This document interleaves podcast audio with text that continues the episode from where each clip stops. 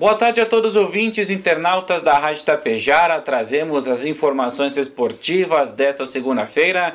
Falamos sobre o Tapejara Futsal, que lutou até o fim e acabou sendo derrotado na prorrogação pela equipe da AAGF de Agudo, em jogo válido pela segunda partida da fase de quartas e final do Gauchão de Futsal Série B. Após o revés do primeiro confronto, Tapejara tinha que devolver a vitória no tempo normal e levar a partida para a prorrogação.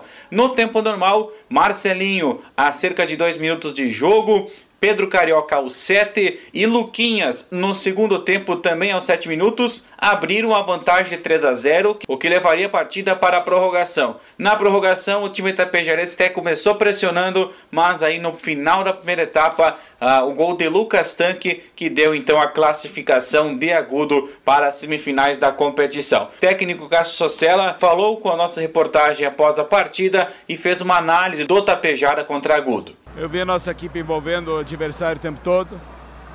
É o único descuido que nós tivemos é, na hora de você daqui a pouco transferir essa bola e, e, não se expor.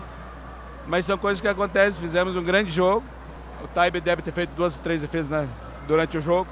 Uma defesa consistente. Jogando futsal bonito, deixando a torcida feliz em determinado momento do jogo. Uma pena que a gente não conseguiu é, a classificação. Nós, nós estávamos preparados para que, que ela viesse. Eram dois jogos, um de 40 e um de 10. E a gente iniciou bem, inclusive, na, na prorrogação com chance de fazer gol. Tivemos sim chance no goleiro Linha, é, mas a bola daí não entrou. E a dupla Grenal, que também entrou em campo neste final de semana por mais uma rodada, a 32 do Campeonato Brasileiro. O Grêmio no sábado, na Arena, recebeu o Bahia e venceu pelo placar de 1 a 0 gol de Luizito Soares. Já o Internacional foi até Belo Horizonte enfrentar o Cruzeiro e saiu com a vitória de 2 a 1 gols marcados aí por Maurício e também Wanderson. Ainda no final da partida aí, Bruno Rodrigues descontou de pênalti para o Cruzeiro, mas aí então a dupla Grenal garantindo mais três pontos na tabela do Brasileirão.